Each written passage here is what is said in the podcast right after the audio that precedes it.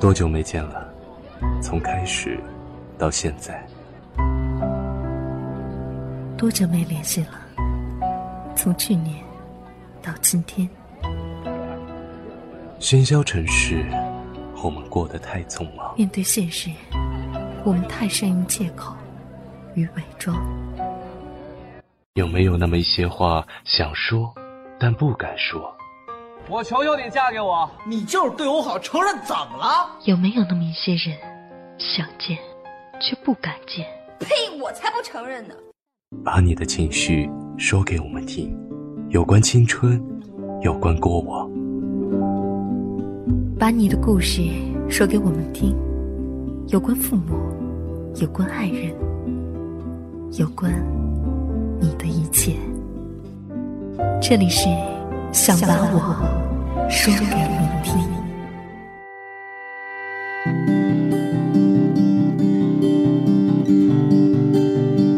一个周末的夜晚，渐渐凉起来的风难得安静着。此时此刻的小耳朵，你在想什么呢？人开始回忆初恋的朴拙，前任的神伤，青春的草莽，年少的欢狂，所追求的拾取的无非是曾经的刻骨铭心，世事心伤。那恰巧是个一件事也放不下的年龄。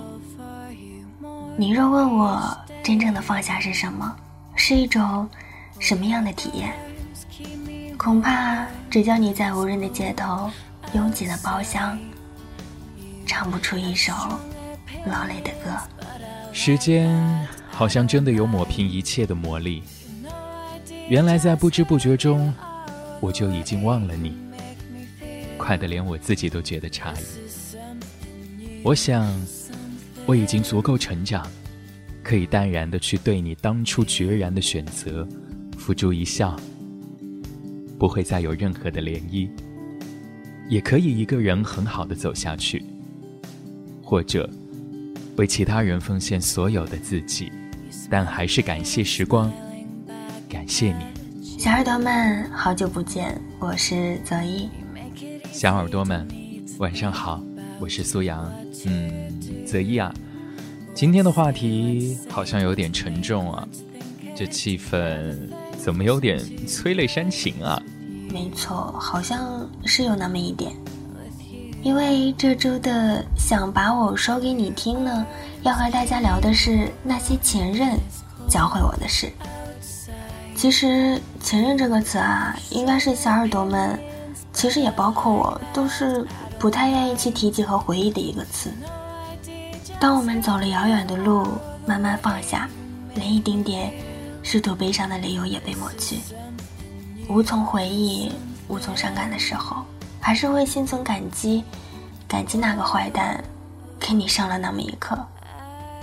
那苏阳，你的前任教会你了什么事呢？说说呗。泽一，你还真别说哈，其实我也跑到咱们半岛 FM 公众号发起的话题下来留言了。我说，其实他给我上了残酷又现实的一课，那就是谁都靠不住，只有靠自己。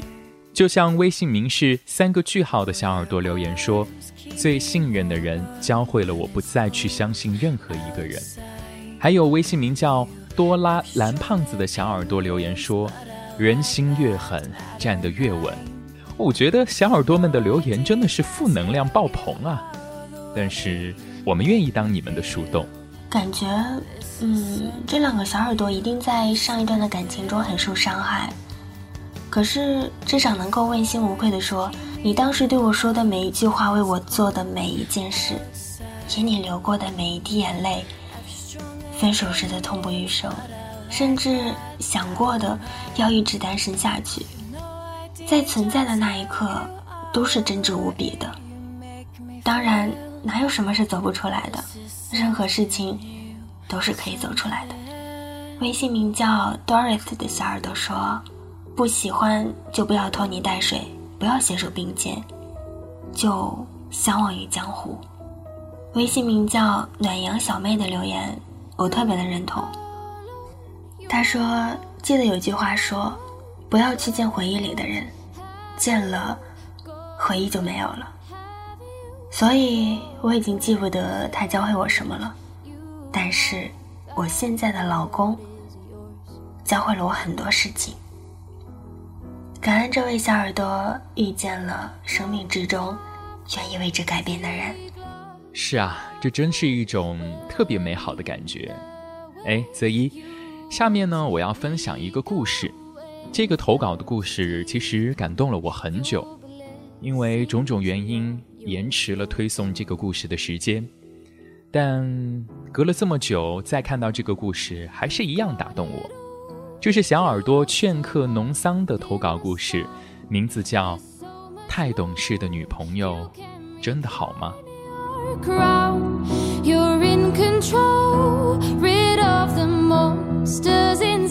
以前只听说过女生因为太作被分手，没想到有一天我被人甩掉是因为我太懂事。懂事这两个字啊，小时候被说像是得了一种头奖的盛赞，到了恋爱的时候那未必是褒义词了。我第一次恋爱是在我的大学时期，我喜欢他身形修长，笑容明净，所以做了人生中的第一次主动出击。在很多人眼里我样样都不差，身边朋友开玩笑说我俩是天造地设的金童玉女，我表面上大笑附和，内心却不以为然。我害怕他像很多我见过的男生那样，最终对女友生出厌倦和无力，慌忙逃窜，急急抽身，只留下女生一个人在原地声泪俱下。所以我努力做到最好，努力做一个讨人喜欢的好女友，努力不让她讨厌。现在想来，那时候的我应该特别像一个小心翼翼向家长或者老师讨要糖果和奖励的孩子，眼神里的胆怯和向往都那么明显。我们在一起的第一个生日是我一个人过的，那一天我精心打扮之后在宿舍里面等着他来接我，却只接到了他的电话。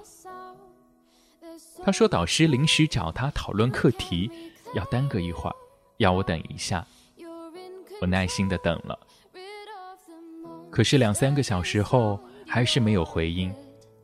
我给他发消息，让他不要着急，慢慢来，我自己一个人出门也可以好好享受。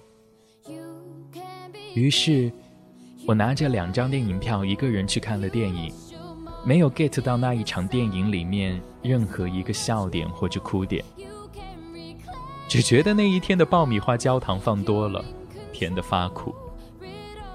那一天的大杯可乐没有气泡，口感不好。晚上我很阔绰地去了订好位置的那一家西餐厅，点了2块牛排，花光了我半个月的生活费。不算是花钱买开心吧，就是觉得这样的日子里面双数会显得没那么孤单。我平时食量很小，还是硬生生把2块牛排塞进了胃里。回去的时候还没有忘记给他打包他最喜欢的芝士蛋糕。后来他给我打电话道歉，我只是淡定地跟他说没关系。其实我很不开心，非常不开心，却还是撑住，没有表现出一点点的不满和失望。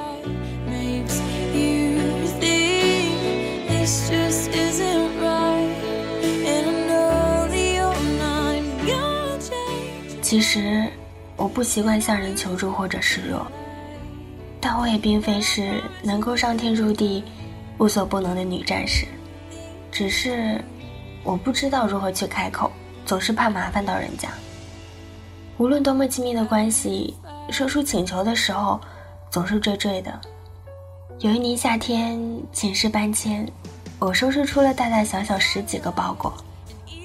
他说他要帮我，我说学校安排了强壮的保安大叔来帮忙，无需你操心。就这样我把他打发回了空调房。后来1.6米的我抱着箱子跟着大叔哼哧哼哧地爬六楼，好几次掏出手机，却始终没有拨通他的电话。来来回回走了3趟，终于我在38度的高温天里面中暑倒地。还有一次从图书馆出来，外面在下雨，而我没带伞，怕麻烦到他也不敢开口，挺着书包跑回了寝室。后来没有发烧，没有感冒，我隐藏得很好，所以他永远也不会知道我曾经像一个傻子一样在雨夜里狂奔。我觉得要保持和谐的恋爱关系，有一个重要的前提，就是要互相信任。所以我逼着自己不过问他和别的女生的交往，所幸他也不是那种藏着掖着在背后搞小动作的人。有时候跟别的女生聊久了，他还会主动告诉我他们之间发生了什么。有一次我看见他公主似的抱着一个女孩从我面前走过，我看见了他，自然他也看见了我，可是他没有停留，直直的从我面前呼啸而过。我没问，但心里并不是不介意。后来他来跟我解释了，他说那个女孩在老师的办公室昏倒了，当时在场的只有他一个男生，所以只能让他来抱她。我若是不相信的话，他可以找人来作证，再不行他可以叫他的老师来跟我解释。我看着他这要按下拨通键的手指发笑，忙着说不用，我相信你。可是我没有想到的是，就是这样一句简单的话，成了我们之间分手的直接导火索。他说我不重视他，我从来没有真正的把他当成过男朋友。他说他要跟我分手，我同意了。其实我只是没有出口反驳，即使到了此时此刻，我还是不敢对他有一点点的勉强和要求。后来他给我发了很长很长的一段话，他说我很好，他说我温柔懂事，他说我不像一般女生那样爱吃醋、爱撒娇、爱无理取闹，他说那样的我让他感觉不到他自己在恋爱，他说我从来不会麻烦他，把他当作外人，他说我跟他出去吃饭都要要求 AA， 平日里收了他的礼物总是想办法的还一个价值相等的东西回去，他说我从来都不考虑他大男人的自尊心，他说我太独立太懂事了。很多次他都眼睁睁地看着我，装作什么都没有发生过的样子，无能为力。他说我宁愿咬牙死扛，也没有想过要找他求助，这样让他觉得自己特别没用。他说自己在这段感情里活得太窝囊，所以我们应该分开。我看着那一段话哭了很久，我那么喜欢他，我用尽了所有心力去维护，努力地压制住自己不让他讨厌，我努力地拿出自己最好的一面来面对他，可是我没有想到他却不领情。And if a heart that once held a spark becomes harder than stone， 究其原因，我的童年不太好，原生家庭里的一些伤悲一直如影随形，所以成年之后的我依旧带着盔甲在过活。记忆里我从来没有过力扑腾浪花，想要向世界祈祷偏袒的年岁，我只记得很多人要求我克制守礼，因为从来没有被给予过太多，所以我下意识的用力抓紧自己现在所拥有的，不舍得一丝一毫的放松和懈怠。可我的懂事在他眼里不是温软美好的棉花，不过是会给他难看的利刃。后来我看到有人说，世界上没有一段深厚的感情是不经历相互亏欠和相互麻烦的。感情就是在你欠我，我欠你的模糊不清中变得深厚，到了最后是你的还是我的早就误解，只知道那是我们的。细细想想啊，世界上幸福的恋情大都如此，无非就是他在闹而他在笑，他没心没肺无法无天，而他保驾护航还甘之如饴。若是女孩都像我似的，大概只剩下冰封千里的尴尬和沉闷了。现在想想那时候的自己真是傻，有个人对我好，我竟因为没有经过蜜糖不敢要，一步一步把他推远了。那时候还学不来温软的姿态，只知道要强的竖起城墙自我保护，一分一毫都算得清清楚楚，生怕自己拿了人家的，要了人家的，欠了人家的，而因此丢了脸面。但现在的我都懂了，所以以后会出现的那个人啊，要是我们互相喜欢，放心吧，我一定不会这样。